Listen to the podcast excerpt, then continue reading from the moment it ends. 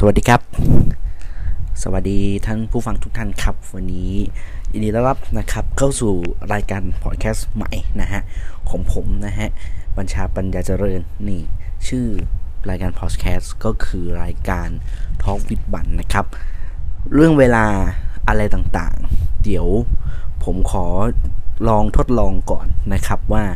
เป็นอย่างไรบ้างแต่ว่า อาจจะมาไม่เป็นเวลาเท่าไหร่นะครับ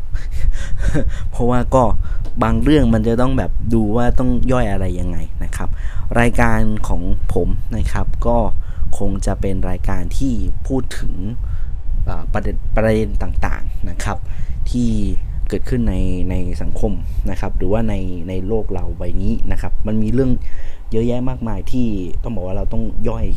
ข่าวออกมานะครับ เพราะว่าปัจจุบันเนี่ยเรื่องของข้อมูลข่าวสาร เรื่องของข้อมูลทางวิชาการต่างๆ มันถูกพูดถึงออกมาเยอะนะครับ ก็ผมก็พยายามจะสอดไส้สอดแทรกอะไรเนื้อหาตรงนี้ไปนะครับ จะพยายามย่อยให้ทุกคนเข้าใจและตามเรื่องนี้ให้ทันนะครับ แต่ส่วนใหญ่ผมเองก็จะพูดถึงเรื่องของอวิทยาศาสตร์เป็นหลักนะครับ เพราะว่า โดยตัวผมเองเนี่ยก็ทำงานเกี่ยวกับด้านวิทยาศาสตร์นะครับ แล้วก็จบวิทยาศาสตร์มาด้วยนะครับ ก็จะค่อนข้างเน้นในเรื่องนี้เป็นหลักๆ อาจจะมีประเด็นย่อยย่อยๆเรื่องการเมืองนิดๆหน่อยๆ แต่ว่าโดยโดยส่วนใหญ่ก็จะพูดถึงในเรื่องนี้จะเป็นส่วนใหญ่นะครับ ก็ขาดตกบกพร่องไงก็ว่ากันทีละ EP นะฮะจะทดลองกัน เสียงอาจจะแปลกๆ นะครับเพราะว่าผมใช้ไม้แบบไม้แบบ ไม้สายนะครับ พอดีว่าเดี๋ยว เดี๋ยวรอแบบทำรายการไปสักพักหนึ่งก่อนแล้ว เดี๋ยวคงจะค่อยแบบมีอ c เซสซอรีเพิ่มเดี๋ยวคงซื้อไม้ไม้ที่เป็นช็อตกันมาทดลองใช้ใช้ทีหลังนะฮะของขอตังค์ใช่มันติดเรื่องเงินนะไม่ใช่ติดเรื่องอื่นฮะ ติดเรื่องเงินนี่แหละนะฮะจนจนตรงนี้จนจนอยู่เดี๋ยวคงต้องหาส่วนส่วนใหม่นะครับอะ วันนี้ EP แรกเนี่ย เอาจริงๆแล้วเนี่ย ตอนแรกสุดเนี่ย ผมคงจะคุยกันเรื่องโควิด เรื่องของวัคซีนนะครับ เพราะว่าจริงๆ ผมก็อจริงอ่านข้อมูลเรื่องวัคซีนมาเยอะพอสมควรนะครับ แล้วก็มันมีความเข้าใจหลาย ๆ อย่างเกี่ยวกับวัคซีนที่มันแบบเออ มีเรื่องที่ถูกบ้างผิดบ้างหรือเข้าใจกันอีกคนละประเด็นกัน เดี๋ยวอันนี้ผมเก็บไว้ใน episode ถัดไปนะครับ แต่ว่าใน episode แรกเนี่ย พอดีผมขออนุญาตลัดคิวมา เพราะว่ามันเป็นข่าวที่เอาจริง ๆ แล้วเนี่ย มันเป็นประเด็นที่ผมผมผมจะพูดยังไงดีว่าแบบ มันเป็นประเด็นที่อาจจะทุกคนอาจจะไม่ค่อยได้ติดตามมาก แล้วก็หลายคนอาจจะติดตาม แต่เรื่องนี้มันมีความ ความผิดปกติ ความวุ่นวายเนี่ยหน่อยเป็นเป็นคลื่นหน่อยๆนะครับนะฮะประเด็นในเอพิโซดนี้เราจะพูดถึงเรื่องราวของ ATK นะฮะ Antigen Test Kit Antigen Test Kit เนี่ยนะครับเป็นคือเราบางคนเดี๋ยวนี้ทุกคนอาจจะเริ่มคุ้นคำว่า ATK แล้วนะครับ หลังจากที่เอ่อทางกระทรวงสาธารณสุขเนี่ยก็เหมือนกับผ่อนคลาย นะครับในส่วนของชุดการใช้ชุดตรวจ ATK โควิดเนี่ยเราต้องเราต้องพูดก่อนนะครับ ในปัจจุบันต้องให้ความให้ความเข้าใจก่อน ในปัจจุบันครับ วิธีการตรวจโควิดนะครับ เราจะมีอยู่ 2 วิธีหลักๆ ก็คือวิธีที่ต้องบอกว่านิยมที่สุดแล้วก็ใช้กันมากที่สุดนะครับ ก็คือเรื่องของวิธีการ RT-PCR จริงๆ ถ้าคือเราจะจำชื่อว่าเป็น RT-PCR แต่ว่าจริง ๆ แล้วเนี่ย ถ้าลงรายละเอียดจริงๆ RT-PCR เนี่ยมันคือการเอาเชื้อมาแปลผลมาเทียบกับตัวที่เขาเหมือนกับเทียบเรื่องของตัวชุดเหมือนเป็นชุดชุดพันธุกรรมของไวรัสกับพันธุกรรมของเรา แต่ว่ามันตรงกันหรือไม่ตรงนะครับ มันถึงจะบอกว่าเป็น detect หรือ undetect หรือว่า positive อะไรอย่างเงี้ย หรือ undetectable มันจะประมาณนี้นะครับ ซึ่ง RT-PCR เนี่ย ข้อเสีย ข้อดีก่อน ขออภัย ข้อดีของวิธีการนี้คือตรวจแล้ว ตรวจแล้วมีความแม่นยำสูงนะครับ ค่อนข้างสูง เอา คือถ้า คือไม่มีอะไรที่แม่นยำเท่า RT-PCR แล้วแต่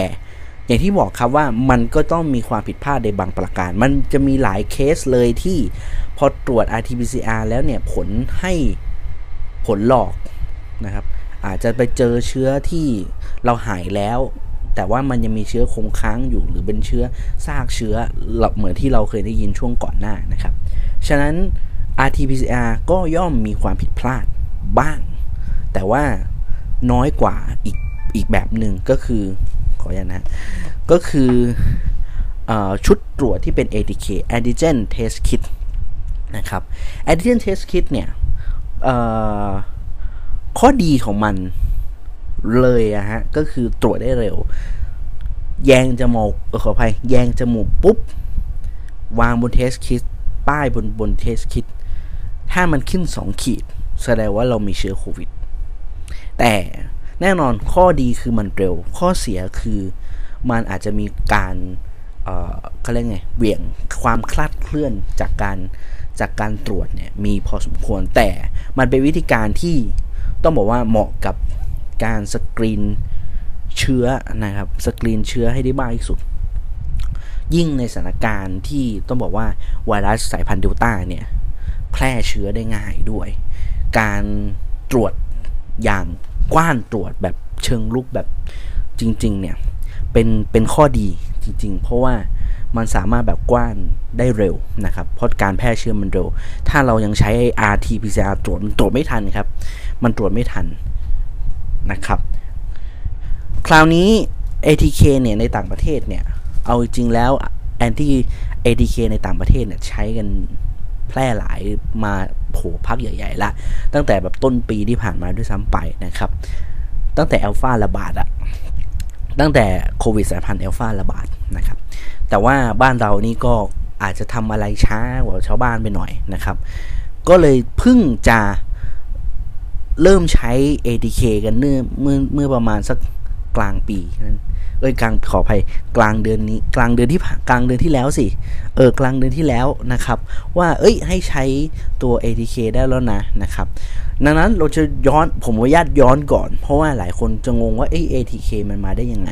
ATK เนี่ย โดยปกติเนี่ยมันก็ในบ้านเราไม่ไม่อนุญาตนะครับ ช่วงก่อนหน้านั้น คือใครจะตรวจ ATK ก็ต้องเป็นบางคนเท่านั้นที่ตรวจได้ เช่น บุคลากรทางการแพทย์นู่นนี่นั่นนะครับ การจะซื้อตรวจ ATK มาเองเนี่ย ทางบ้านเราไม่อนุญาตนะครับ แต่พอมันมีการระบาดที่ค่อนข้างหนักหน่วงในรอบนี้ ก็เลยมีการ นะครับปลดล็อกนะครับปลดล็อกให้ประชาชนทั่วไปสามารถซื้อชุดตรวจ ATK มาตรวจเองนะครับ ซึ่งในชุดตรวจเนี้ยจะต้องผ่านการรับรองจากองค์การอาหารและยาหรืออยนะครับ ซึ่งทำให้สามารถซื้อได้ตังสถานพยาบาลหรืออ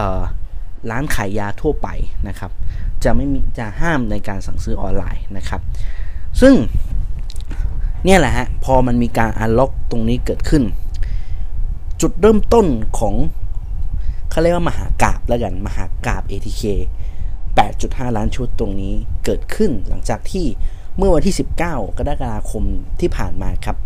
ก็มีการประชุมในเรื่องของบอร์ดสปสช สปสช หลายคนอาจจะงงผมตก คือถ้าใช้คำย่อ ผมจะอธิบายคำย่ออย่างนี้ ให้ทุกคนฟังฮะ สปชชก็คืออ เอาง่ายๆเป็นองค์กรที่ดูแลเรื่องบัตรทองเมื่อก่อนนะครับ แต่ว่าชื่อเต็มๆเนี่ยมันคือสำนักงงานหลักประกันสุขภาพแห่งชาตินะครับ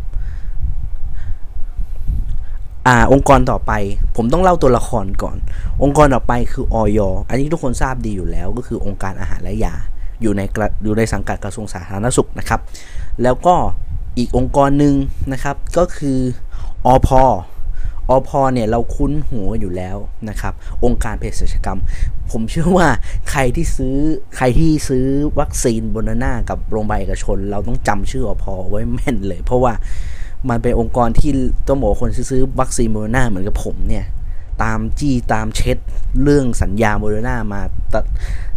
ตลอดระยะเวลาที่ผ่านมาเพิ่งจะมาเซ็นช่วงปลายเดือนที่ผ่านมานะครับ อันนี้ตัวละคร ที่เกี่ยวข้องทั้งหมดเอา 3 ตัวก่อน 3 3 องค์กรที่เป็นตัวละครในเรื่องนี้นะครับ แล้วมันจะมีตัวละคร4าเดี๋ยวผมพยายามแทรกแล้วกันนะครับ คราวนี้ผมอธิบายอย่างนี้ว่านโยบไอตัวนี้มันเกิดขึ้นได้อย่างไร หลังจากที่การซื้อชุดอาการหลังจากที่ทางสาธารณสุขเนี่ยขออภัยได้มีการอนุมัติ จัดซื้อในส่วนของชุดตรวจ ATK มานะครับตัวของ ATK เนี่ย ก็เริ่มมีการซื้อกันบ้างละ แต่คราวนี้สปสช ซึ่งเป็นเหมือนกับแม่แม่หลัก เป็นแม่งานในการอยากจะซื้อชุดไอชุดตรวจ ATK ให้กับประชาชนฟรีๆนะครับ โดยใช้งบประมาณที่เขาเรียกว่าเป็นงบประมาณที่ เป็นเงินกู้นะครับเป็นพลงกองเงินกู้ อันนี้คือต้องทุกคนต้องทราบก่อนว่าเงินที่จะมาแจกจ่ายตรงนี้ในการในการตรวจในชุด ATK ที่ซื้อมาเนี่ย มันเป็นชุเป็นเป็นเงินกู้พลกกู้เงินนะครับ อันนี้ต้องต้องทำความเข้าใจก่อนข้อแรกนะครับ ก็แต่ประเด็นในการจัดซื้อครับ ความต้องการสปสชอยากได้ ATK ไว้แจกประชาชน แต่ปัญหาของสปสสปสช คือ เขาไม่สามารถเขาไม่ได้มีอำนาจในการซื้อตรงได้อะคราวนี้มันจะเข้าหลักเกณฑ์ของอะไร งงไหม คือสปสช เนี่ยซื้อไม่ได้ ไม่มีอำนาจในการจัดซื้อ ผมอาจจะอะเบรกเรื่อง ATK นะ ผมเชื่อมกับประเด็นเรื่องของวัคซีนบ้านเรา การซื้อวัคซีน บ้านเราณนะเวลานี้เอกชนโดยตรงซื้อไม่ได้อะเอกชนโดยตรงซื้อไม่ได้นะครับ ซื้อวัคซีนไม่ได้ที่มันเป็นประเด็นหมอบุญนั่นแหละนะครับ การจะซื้อต้องซื้อผ่านองค์กรรัฐ 5 องค์กรนะครับ ในการจะซื้อวัคซีนเข้ามา ก็คือสาธารณสุข รวมถึงองค์กรที่เป็นในส่วนขององค์การเภสัชกรรมนะครับ รวมถึงอะไรอีกอาสภากาชาติไทย นะครับ แล้วก็มี 3 4 4 5 องค์กรนี้ผมไล่ประมาณนี้ พูดโดยโดยง่ายว่าไม่ได้มีสปสช ในการได้รับอำนาจตรงนี้นะครับ ซึ่งสปสช จะต้องขออนุมัติขอคือขอความมีความต้องการอยากจะซื้อนะครับ ต้องไปสกิดครับซึ่งสปสชต้องไปสกิดนะครับ ให้เครือข่ายโรงพยาบาลราชวิถี อันนี้เป็นตัวเป็นแค่ตัวกลางเฉยๆนะครับ ตัวกลางซึ่งซึ่งซึ่งซึ่งถือเงินอยู่อะ คือลมลมบาลล่าวิถีเนี่ยเป็นตัวกลางที่ถือเงินไว้เฉยๆคือสปสช ได้อนุมัติงบมา แต่ว่าเงินน่ะไม่ได้อยู่ที่สปสช เงินอยู่ที่เครือข่ายของโรงพยาบาลราชวิถีนะครับ ซึ่งการซื้อเนี่ยจะต้องซื้อผ่านองค์การเภสัชกรรม เนี่ยนี่คือตัวละครที่สำคัญ จริง ๆ เลยคือคู่ปรับสำคัญเขาเรียกคู่เจลเขาเรียกว่าคู่ คู่กรณี อย่างนี้ดีกว่านะฮะคู่กรณีสองสองคู่กรณี ก็คือสปสช กับองค์การเภสัชกรรมนะครับ ซึ่งองค์กรองค์การเภสัชกรรมจะต้องมีหน้าที่ในการซื้อเป็นคนที่รับหน้าสื่อในการซื้อตัวแอนติเจนเทสคิดให้กับทางสปสช ในการทำหน้าที่แทนนะครับ ซึ่งจากรายละเอียดคือสื่อเอาจริงคือเอาจริงแล้วเนี่ยสปสช คือคนจัดหาเนี่ยคือคนที่ที่อยากได้ คือคนคนจะเอาของอะ่ะคือสปสชอพอแค่ทำหน้าที่ในการซื้อในการดิวให้อีกทีหนึ่งในการจะซื้อจัดจ้างนะครับ ซึ่งสปสชเนี่ยอันนี้จะให้คำสัมภาษณ์ของสปสชนะครับเป็นเป็นนายแพทย์ท่านหนึ่งเป็นนายแพทย์เกลียงศักดิ์เกลียติศักดิ์นะครับ เขาเป็นเหมือนกับประธาน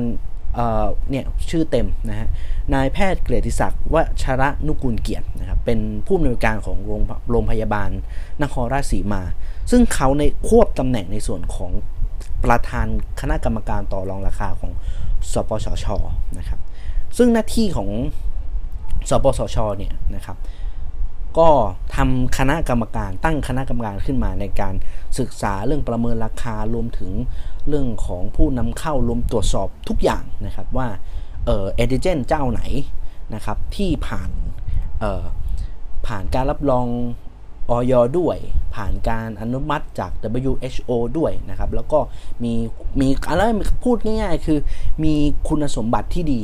ในแง่ของในแรกของราคารวมถึงเรื่องของตัวตัว ATK ของของบริษัทนั่นเองนะครับแล้วก็เงื่อนไขสำคัญคือ เอามาให้เร็วสุดมีของอะเอาง่ายๆคือ มันจะมีเงื่อนไขตั้งไว้ราคาคุณภาพรวมถึงมีของนะครับ คือ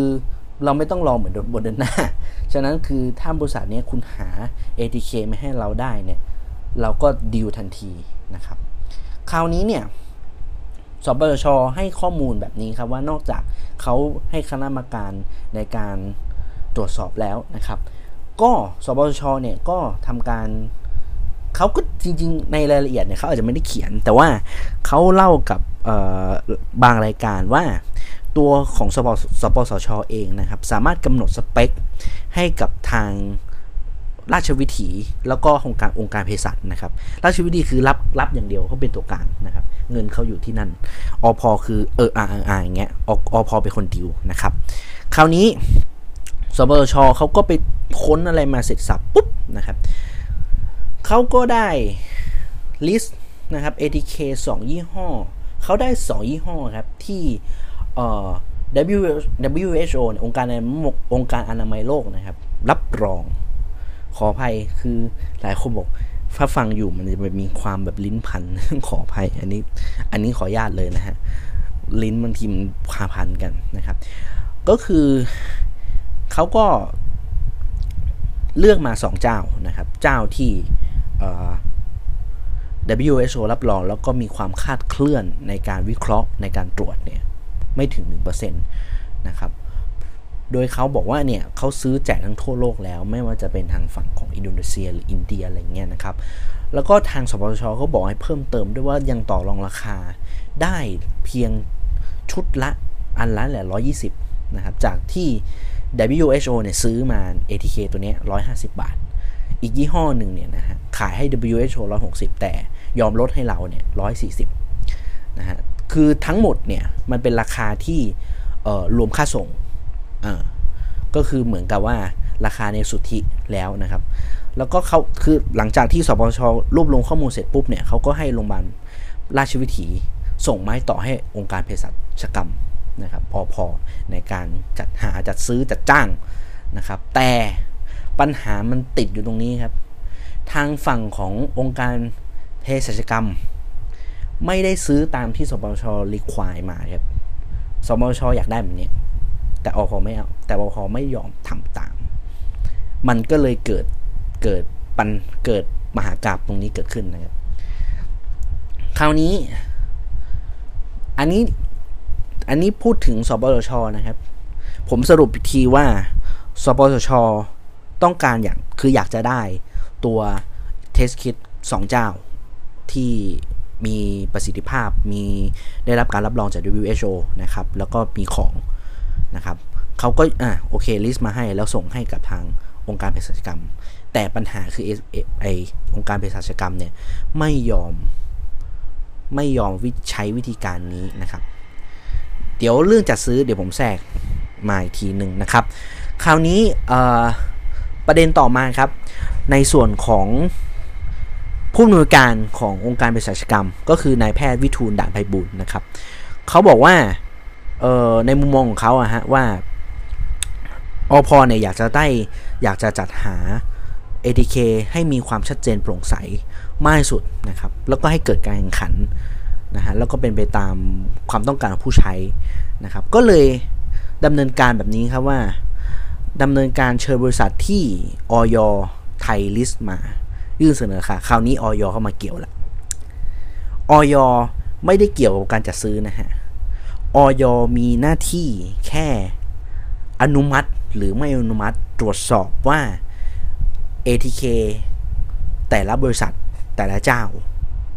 ผ่านคุณสมบัติ ตามที่ออยตั้งออยบ้านเราตั้งไว้หรือเปล่า สกรีนก่อน สกรีนว่า ATK ชุดนี้โอเคหรือไม่โอเคนะครับ แล้วพอสกรีนเสร็จปุ๊บเนี่ยก็อ่าเอาข้อมูลตัวนี้ให้กับองค์การบริษัท ซึ่งตอนแรกเชิญไป 24 บริษัทนะครับ สุดท้ายคัดแล้วเนี่ย เหลือ 16 นะครับ เหลือ 16 คราวนี้ปรากฏว่า พอหลังจากที่มีการคัดเลือกก็มีการประมูลครับ ผมขีดเส้นใต้คำว่าประมูลก่อน ย้อนย้อนไปที่ย้อนไปที่สปชฮะสปสชบอกว่าเขา list เขา list ได้สองเจ้าสปสชอยากได้ สองเจ้านี้ ซึ่งกระบวนการจัดซื้อ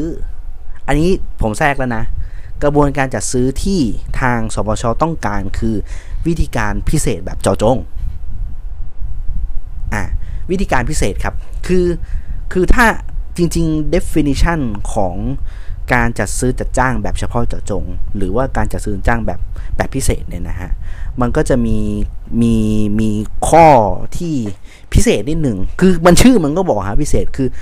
สามารถใช้กระบวนการหรือว่า เอ่อเขาเรียกไงเรื่องของวิธีการในการคัดเลือกที่มีความละเอียดนะครับ มีความซับซ้อน สมมติว่า สมมติว่าผมอยากได้สเปค อย่างเงี้ย สมมติว่าผมจะซื้อซื้อ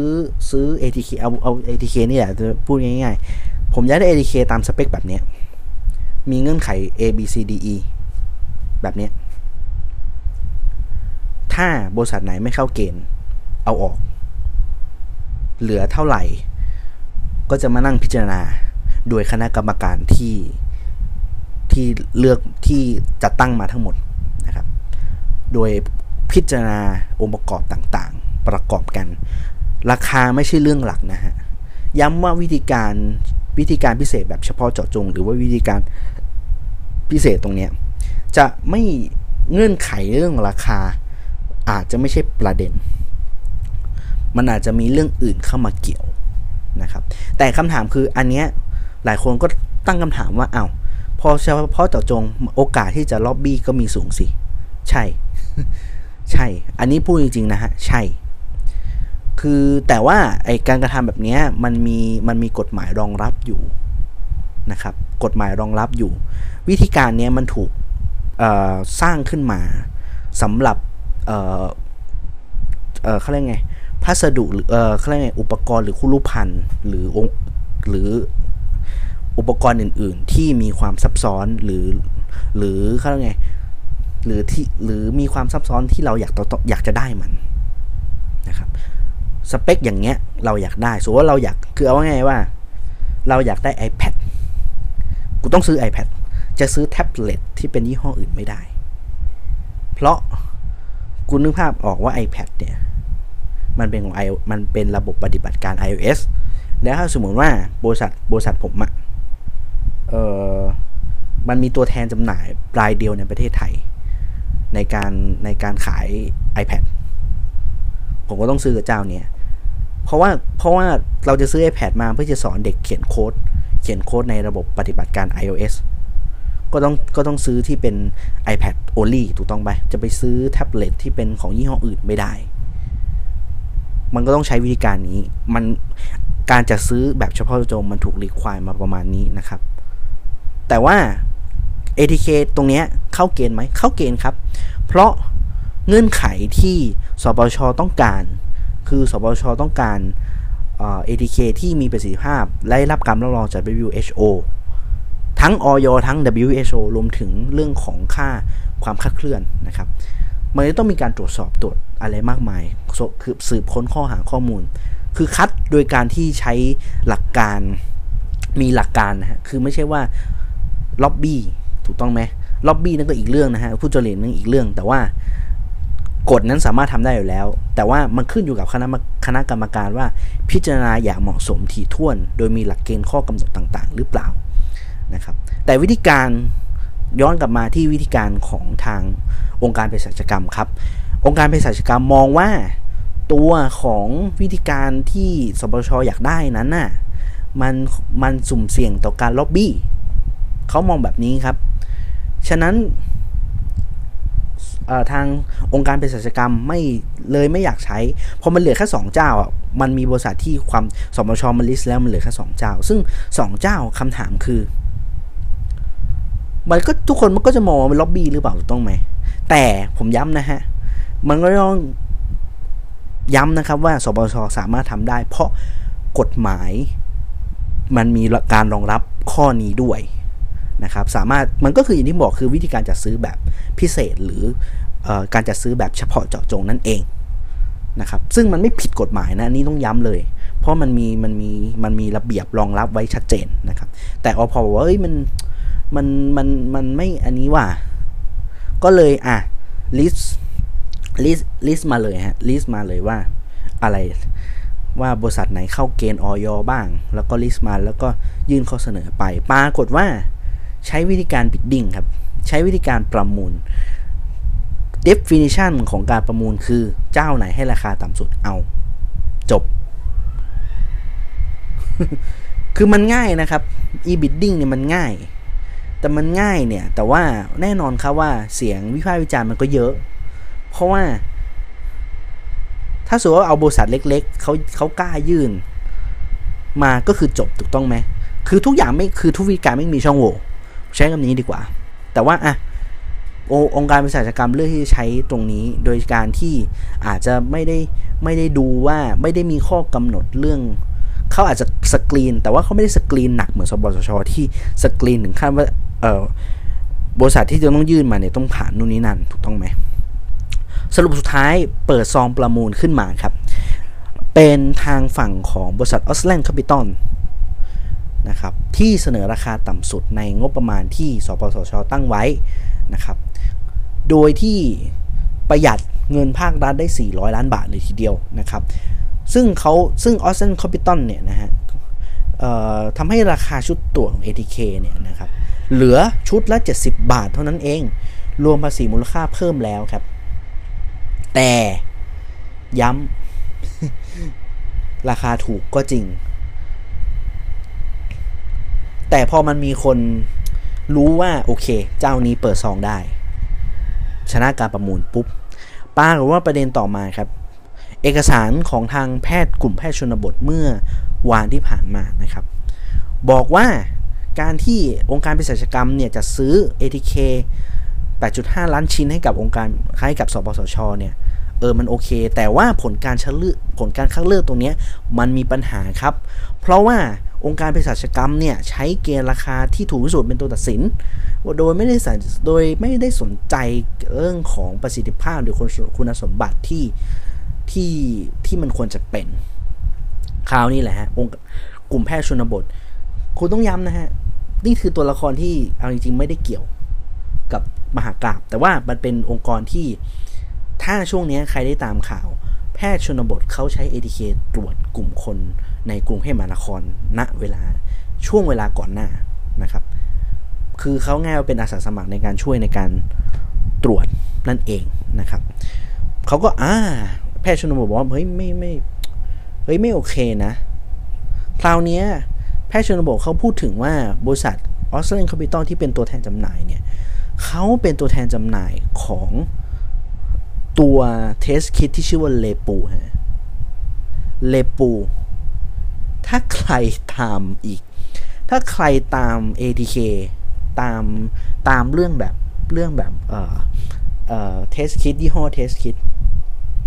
คงจะได้ยินข่าวที่ยี่ห้อเนี่ย Lepu เนี่ยมีมีประเด็นกับสหรัฐอเมริกาครับ Lepu เนี่ยเป็นยี่ห้อ test kit อันหนึ่งฮะที่ณเมื่อประมาณสักเดือน 5 ที่ผ่านมานะครับ องค์กรอาหารและยาของสหรัฐอเมริกาหรือ FDA เนี่ยนะฮะได้ทำการเรียกเก็บสินค้าออกจากตลาดอเมริกาเมื่อช่วงเดือน 5 ที่ผ่านมานะครับ เพราะว่าเเขาเพราะข้อที่ FDA มองว่า ต้องต้องรีบเก็บเนี่ย เพราะว่าตัวของเลบูเนี่ยนะฮะมีให้ผลตรวจที่ไม่แม่นยำนะครับทั้ง ซึ่งไอชุดซึ่งชุดตัวเลปูเนี่ยนะฮะ ที่โดนริบเนี่ยมี 2 ประเภท คือ ATK ATK คือ Antigen Rapid Test Kit กับ Antibody Rapid Test Kit นะครับ ทางกลุ่มแพทย์ชนบทก็เลยรู้สึกว่า เฮ้ย มันเป็นมันเป็นประเด็นนะ มันมันเป็นประเด็นนะ คือ คือถึงแม้ว่า FDA บ้านเราเนี่ยเรียกซะดีเลย ออยบ้านเราฮะบอกว่าเฮ้ยเลปูมันผ่านมาตรฐาน แต่คำถามคือ เฮ้ย แต่มันเราจะทำงานโดยที่ไม่สนใจ ไม่สนใจผลการศึกษาของเมืองนอกเลยเหรอ คุณว่า role model นี้มันคุ้นๆไหม role model นี้มันคุ้นๆไหมคุ้นสิ คุ้นเพราะว่าอะไร คุณนึกถึงตอนซิโนแวคครับเรื่องซิโนแวคเนี่ยเห็นภาพชัดมาก ซิโนแวคได้รับการอนุมัติจากองค์การอาหารและยาเป็นเจ้าแรกๆในบ้านเรานะฮะ แต่ในองค์การแต่กว่าที่ WHO จะรับรองให้เป็นวัคซีนแบบฉุกเฉิน บ้านเราฉีดไปแล้ว 6 เดือน เนี่ย คือ คือบ้านเราคือออยบ้านเราเขาก็จะมีมีการ QC ในรูปแบบของเขาซึ่งไม่ผิดนะออยเอาจริงๆคือออยเขาก็ทำงานในในโปรโตคอลหรือว่าในตัวของวิธีการของเขา แต่คำถามคือแน่นอนแหละ พอมันเรื่องแบบนี้มันก็มันก็ต้องมีความความกังวลใจบ้างนะครับ ซึ่งพอมันเป็นแบบนี้ปุ๊บเนี่ย ก็มีประเด็นมากมายเกิดขึ้นนะครับ คราวนี้พอกลุ่มแพทย์ชนบทออกมาพูดเนี่ยนะฮะก็ บอกว่าเฮ้ยคือ ATK มันสำคัญ มันสำคัญนะ เพราะว่าถ้าคุณให้ชุดตรวจที่ไม่มีคุณภาพเนี่ยนะฮะมันจะมีการมันจะส่งผลกระทบต่อการตรวจโควิด -19 ที่ที่ผิดผิดพลาดไป คุณนึกภาพไหมฮะ เวลาเราตรวจตรวจอะไรสักอย่างหนึ่งสือว่าความเออร์เรอร์ของมันมันเกิดขึ้นสือว่าร้อยเอาง่ายๆว่า ถ้าแอนติเจน ที่มีความแม่นยำสูงคือไม่เกิน 1%นั่นเท่ากับว่า 100 คนที่ต้องตรวจเนี่ย 90 คน 99 คนตรวจถูก มีแค่คนเดียวที่อาจจะผิด ซึ่งถ้าสมมติว่าเราไปซื้อเจ้าที่ไม่มีคุณภาพอะเออร์เลอร์5%นั่นเท่ากับว่า 95 คนตรวจถูก 5%ตรวจผิด แล้วคุณลองจำนวนดูฮะ อันนี้แค่ร้อยคนนะ ถ้าจำนวนมากกว่านั้น มันก็จะมีกลุ่มที่กลุ่มประชากรที่ตรวจผิด และไอ้ตรวจผิดเนี่ยมันมันมีผลนะครับ มันมีผลในระยะยาว เช่น สมมติว่าตรวจเนี้ยตรวจคนเนี้ยมันเป็นลบ แต่ความจริงไม่มีเชื้อ คือมีกลายเป็นว่าคนที่มันตรวจผิดเนี่ยสามารถแพร่เชื้อให้กับคนอื่นได้ในระยะเวลาที่หลังจากที่เขาตรวจ ไวรัส คนหนึ่งสามารถแพร่ได้แบบวงกว้างได้เลย ซึ่งมันก็กลายเป็นว่าอ้าวมันก็ไม่มันก็ไม่มีประโยชน์สิเราสกรีนไป 99 คน แต่ดันไปเป็นเออร์เรอร์คนที่คนที่คนที่ติด แล้วบันดันผลเป็นลบ ปัญหาตัวนี้ก็จะยาวเลย คนไอคนที่เป็นลบแต่ตัวเองไม่เป็นบวกอะแพร่เชื้อต่อ เนี่ยครับ นี่คือสิ่งที่เราต้องคำนึงนะฮะหลายหลายคนบอก มันมันมันมัน role model วัคซีนครับ แน่นอนถ้าวัคซีนเราซื้อของดีมา เราซื้อ mRNA มา เราซื้อไฟเซอร์มาสถานการณ์ของบ้านเราจะเป็นเหมือนวันนี้ไหม ลองคิดดูฮะ ถ้าเราถ้าเราแบบทำเหมือนสิงคโปร์อะ ผมเชื่อว่า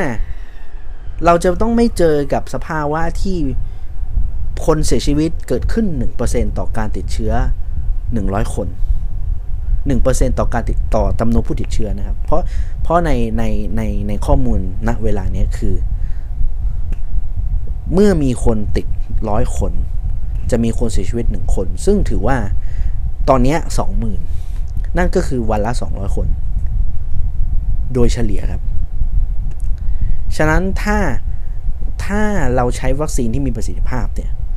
แน่นอนครับว่าเราสามารถเซฟชีวิตคนได้ ผมเชื่อว่าไม่มากก็ไม่น้อย ผลการผลการศึกษาที่อังกฤษให้ให้ผลที่ชัดเจน อันนี้มันลิงก์กัน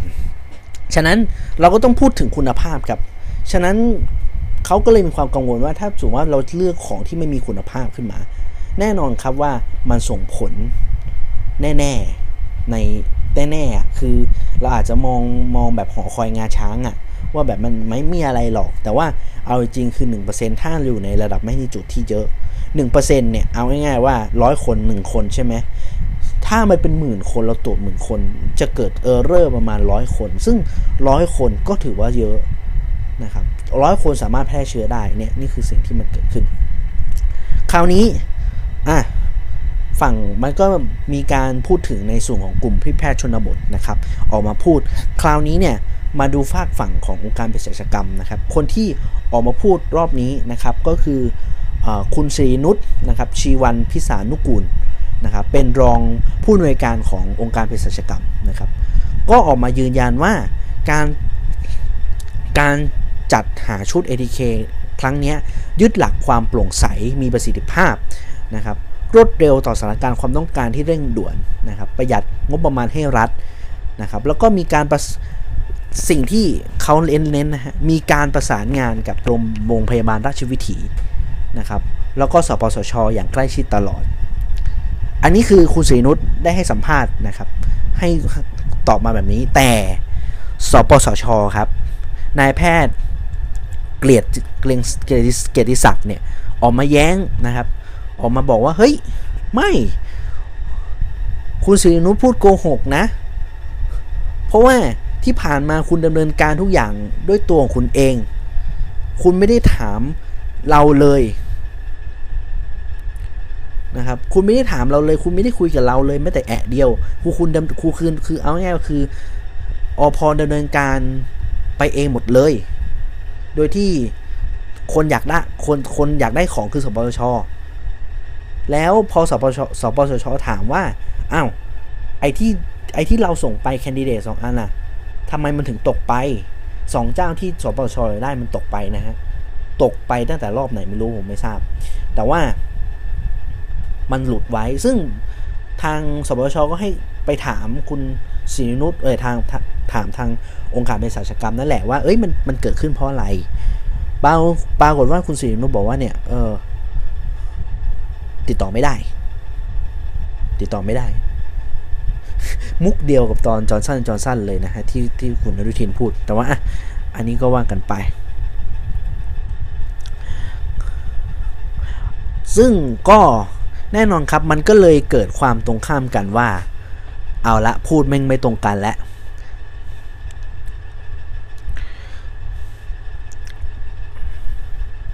พอพูดไม่ตรงกันปุ๊บเนี่ยแน่นอนครับมหากราบเกิดขึ้นแน่นอน เกิดขึ้น แน่นอน ซึ่งวันนี้ก็มีการแถลงข่าวนะครับ ในส่วนขององค์ผอองค์การเภสัชกรรม บอกว่าเฮ้ยบอกว่าเขาให้เหตุผลแบบนี้ครับว่า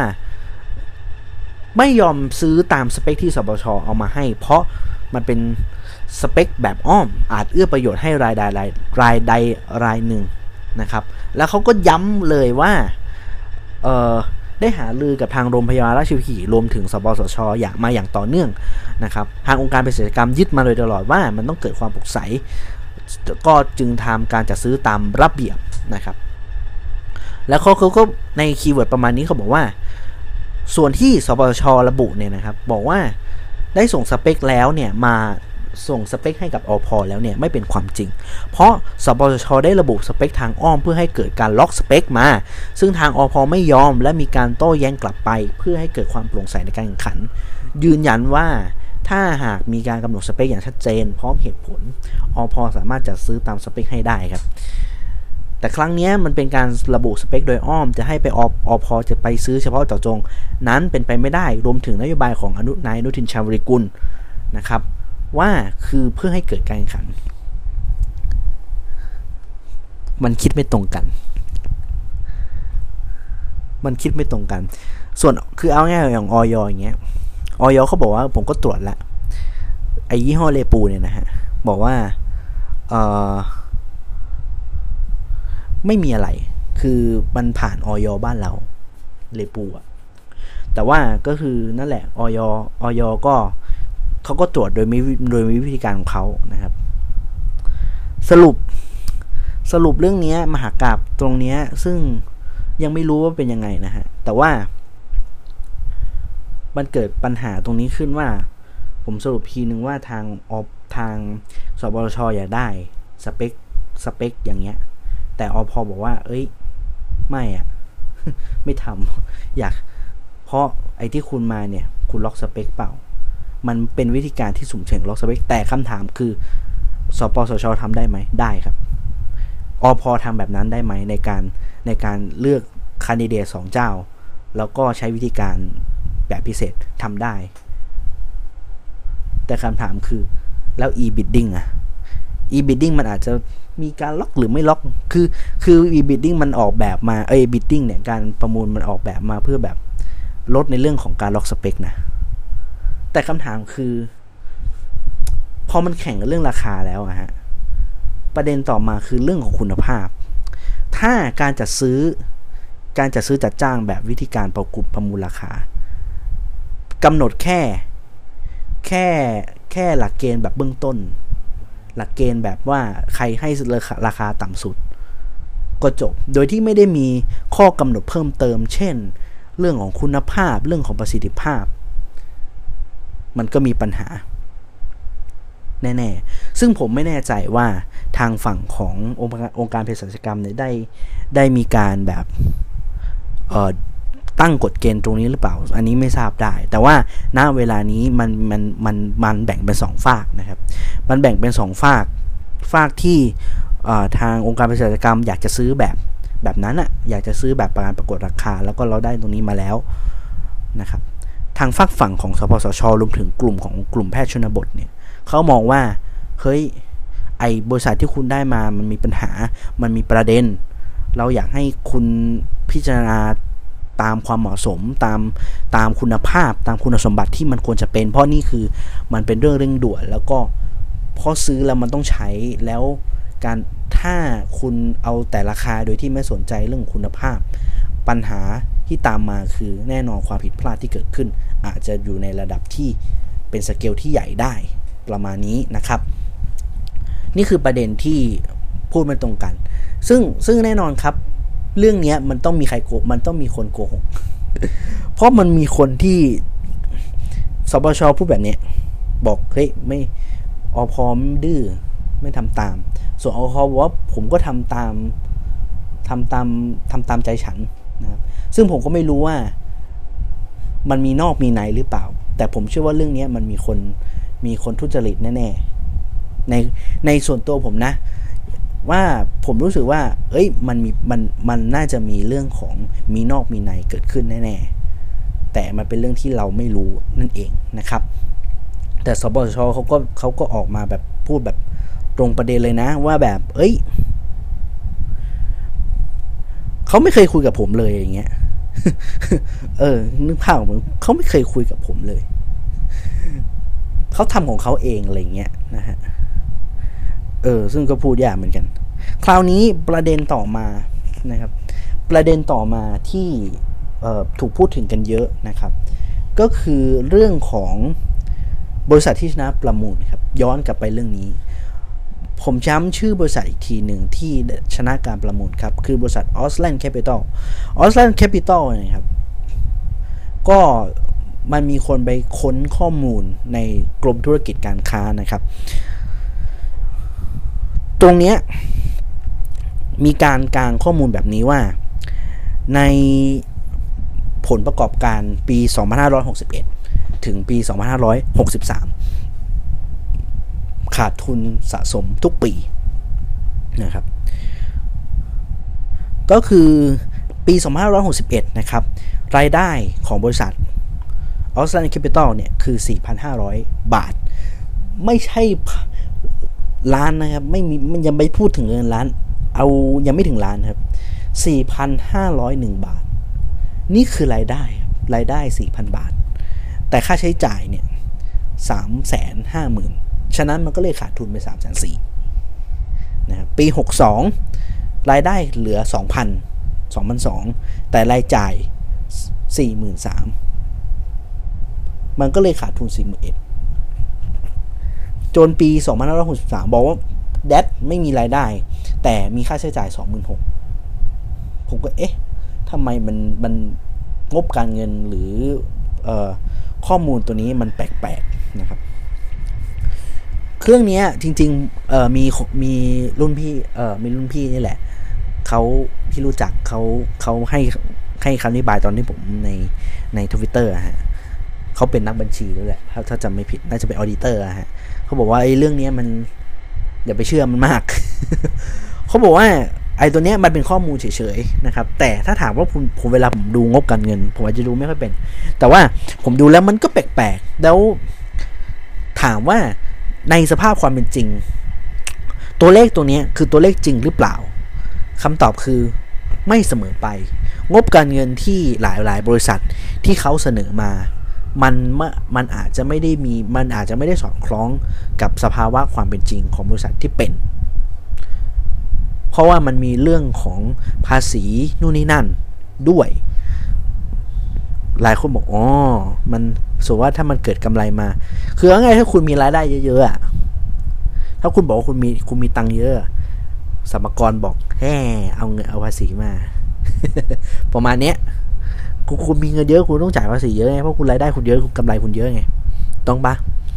ฉะนั้นก็บอกเอ้ยเราก็ต้องกดตัวเลขสิให้ขาดทุนเพราะขาดทุนมันเรียกเก็บภาษีไม่ได้ ถูกต้องไหมมันมันก็เลยบอกว่าเอ้ยตัวเลขงบการเงินบางทีมันก็ มันก็พูดยากเหมือนกันครับ มันเป็นเรื่องที่ที่ที่มันมีประเด็นอยู่เหมือนกัน แต่ว่านั่นแหละ อันนี้เอามาเป็นข้อมูลเฉยๆนะครับ เอามาเป็นข้อมูลเฉยๆ ซึ่งจะ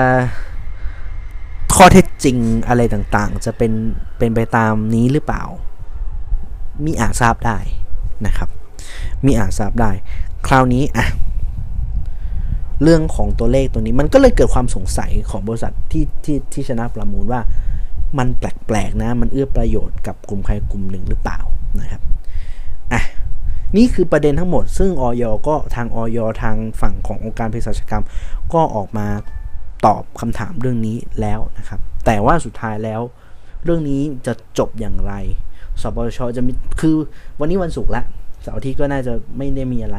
แต่น่าจะมีประเด็นในสัปดาห์หน้านะครับว่าสุดท้ายแล้วตัวของ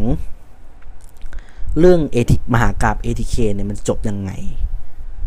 มันจะเป็นเจ้านี้หรือเปล่า หรือว่าจะมีการเซ็นสัญญาหรือเปล่า แต่ว่าการเซ็นสัญญายังไม่เกิดขึ้นนะครับ คือตอนนี้ได้ผู้ชนะแล้ว ก็คือ o u t l a n d Capital แต่ประเด็นต่อมาคือ จะได้เซ็นสัญญาหรือเปล่าเนี่ย ก็ว่ากันอีกทีนะครับ แต่อะโอเค เรา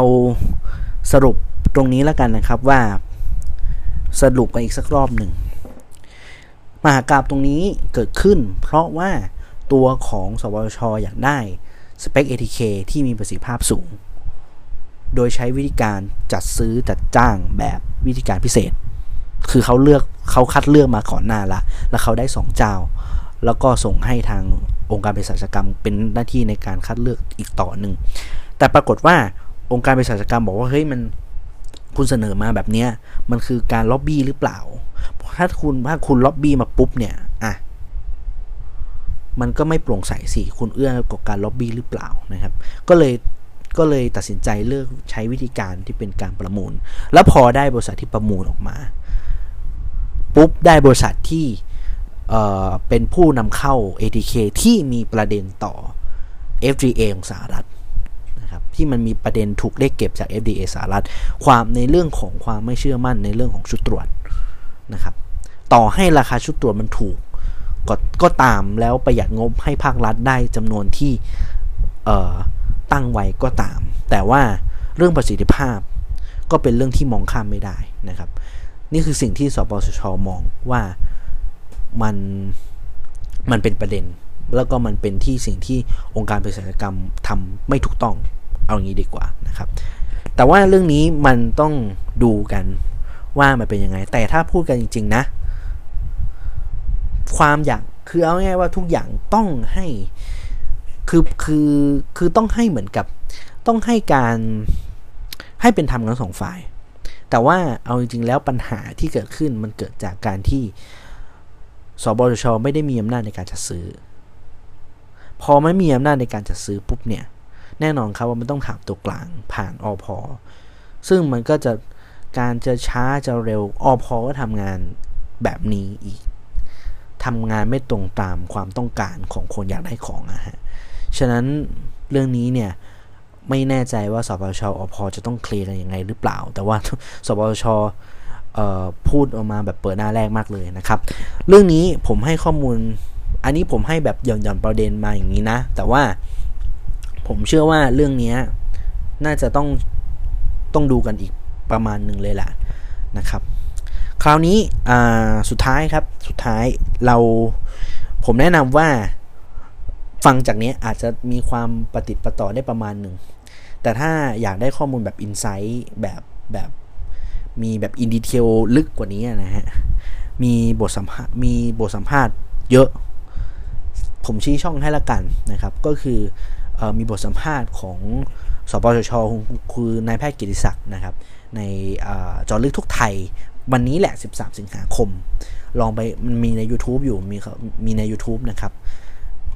ไม่มีมันมีการพูดถึงตรงนี้อยู่ แล้วก็มีคุณเอกลักษณ์ตะเคียนนุษนะครับ ผู้สื่อข่าวเออนักข่าวช่องวัน ก็ไปดูในเอาให้ชัดนะครับแล้วก็มีข้อมูลอยู่ ฉะนั้นเรื่องนี้เนี่ย ข้อมูลสรุปทุกอย่างต้องตามกันต่อ แต่ก็ต้องยอมรับว่าในประเด็นตรงนี้มีประเด็นที่ผมเชื่อว่ามีความไม่ตรงกันละ ซึ่งไอความไม่ตรงกันนี่แหละ มันจะเป็นยังไงนึกว่ากันต่อ แต่ถ้าเอาจริง ๆ แล้วเนี่ย ผมก็มองเห็นว่า ผมก็ไม่ค่อยเห็นด้วยกับองค์การบริษัทเท่าไหร่ อันนี้พูดตรงๆ แต่ว่า เออ มันก็ถ้าให้ผมผมคือผมอะเอาจริงๆ ผมในฐานะที่เคยเป็นเหมือนกับคนที่เคยจัดซื้อเครื่องมือ ดูแลเรื่องการการจัดซื้อจัดจ้าง อันนี้พูดกันตรงๆนะครับ ผมผมดูแลเรื่องการจัดซื้อจัดจ้าง ผมก็บอกว่าต่อให้เป็นวิธีการในการในการจัดซื้อจัดจ้างแบบเฉพาะเจาะจง ผมก็ไม่สามารถผมก็ไม่มีสิทธิ์ในการล็อบบี้นะครับ คือ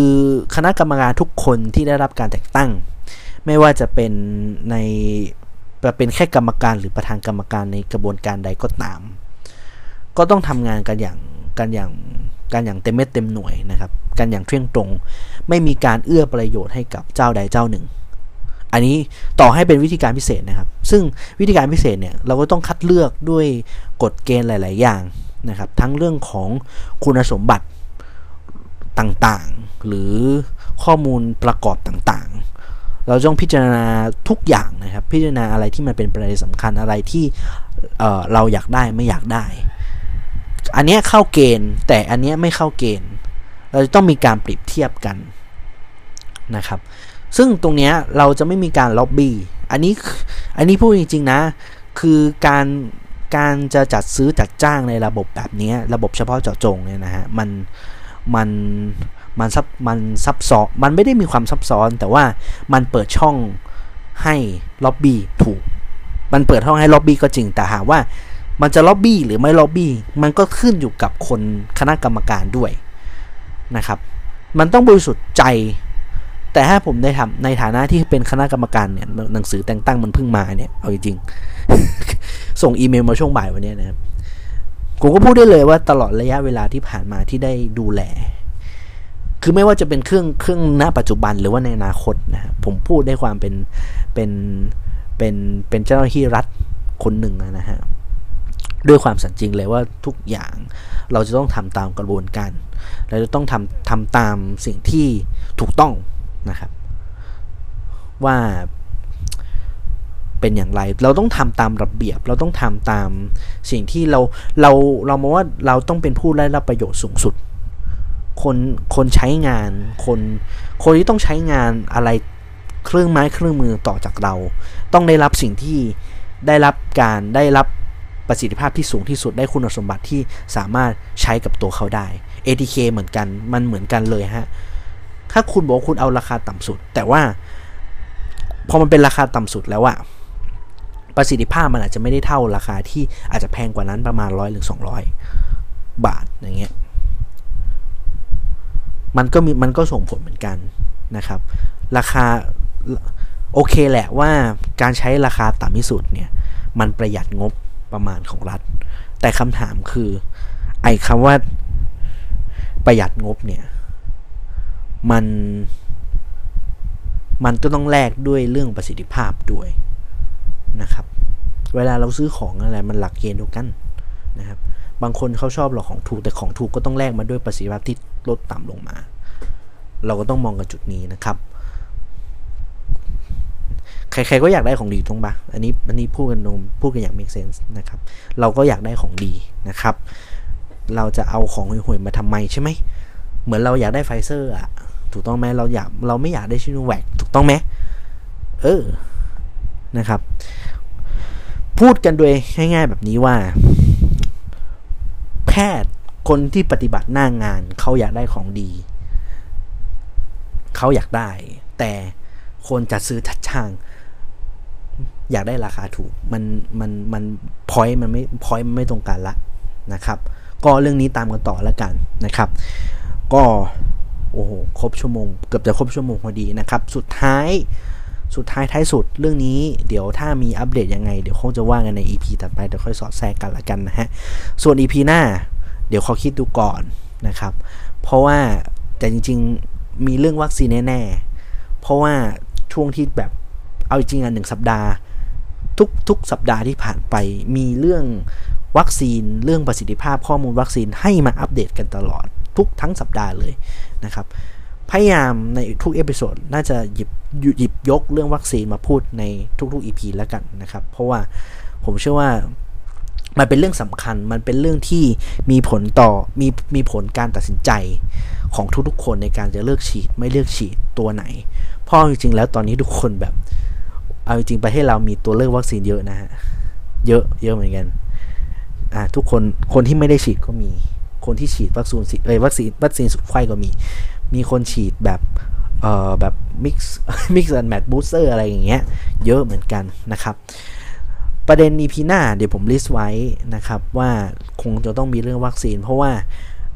มีเวลาประมาณหนึ่งเนาะเออเรื่องของผลการศึกษาของซิโนแวค ที่เอาจริงๆแล้วก็ไม่ได้ไม่ได้มีเยอะนะครับ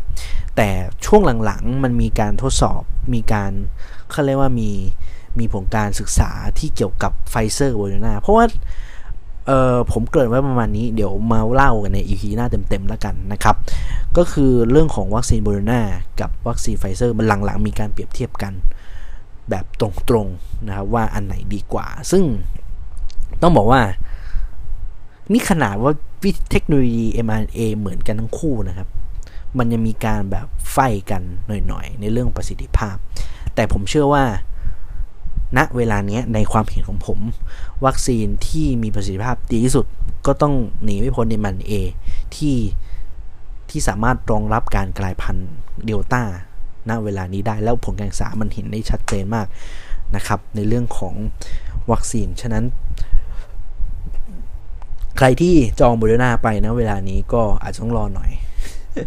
แต่ผมเชื่อว่าใครที่ได้โบเดนาไป ชีวิตคุณสบายแหละนะครับ เพราะว่ามันมันเป็นวัคซีนที่ถ้าเวลานี้ดีกว่าไฟเซอร์นะครับ ในแง่ของการศึกษานะณนะเวลานี้นะ เออนะครับ ก็เดี๋ยวไว้กันไว้โน้ตไว้ในepisode หน้านะครับ วันนี้ต้องขอบคุณด้วยนะครับ ขอบคุณข้อมูลหลาย ๆ แหล่งนะฮะที่หยิบยกมาทั้งส่วนของ Workpoint Today นะครับในส่วนของเออรายการเจาะลึกทั่วไทยนะครับ Inside Thailand ลองลองไปตามตามดูนะครับ ลองไปนั่งไล่ดูถ้ามีเวลานะครับ แต่ว่าผมก็พยายามสรุปให้ทุกคนฟังนะครับในในประเด็นของมหากาพย์ ATK ตรงนี้ไว้ตามกันต่อนะครับ ต้องขอบคุณนะฮะสำหรับการ รับฟังนะฮะ แล้วก็ถ้ามันติดขัดประมาณประการใด ที่ผมก็รู้สึกว่าบางครั้งพูดอาจจะรัวๆอาจจะมีติดติดขัดขัดบ้างต้องขออภัยนะฮะ เดี๋ยวจะค่อยแก้แก้กันไปใน episode ถัดไปนะครับ ก็เดี๋ยวไว้ไว้กันต่อใน episode หน้านะครับ วันนี้ขอบคุณสำหรับการติดตามนะครับ ก็เออเออลืมบอกช่วงท้ายนะครับ การรับเออช่องทางในการติดช่องทางในการฟังนะฮะ ตอนนี้เอา2พอร์ต2แพลตฟอร์มที่นี้ก่อนก็คือของ Apple Podcast นะครับ แล้วก็ในส่วนของ a n c h o r นะฮะ a n c h o r ที่เป็น Spotify นะครับ เดี๋ยวเดี๋ยวช่องทางอื่นน่าจะน่าจะขอลองแบบสักพักหนึ่งก่อนนะครับ ว่ามันมันลงได้ลงไม่ได้เพราะว่าเอาจริงๆก็ก็ก็ยังไม่ค่อยจะแบบสันทัดเท่าไหร่เรื่องนี้นะครับ โอเค ถ้าผิดพลาดประการใดก็ขออภัยด้วยนะครับ เดี๋ยวไว้เจอกันใหม่ในเอพิโซดหน้าวันนี้ลาไปก่อนครับ สวัสดีครับ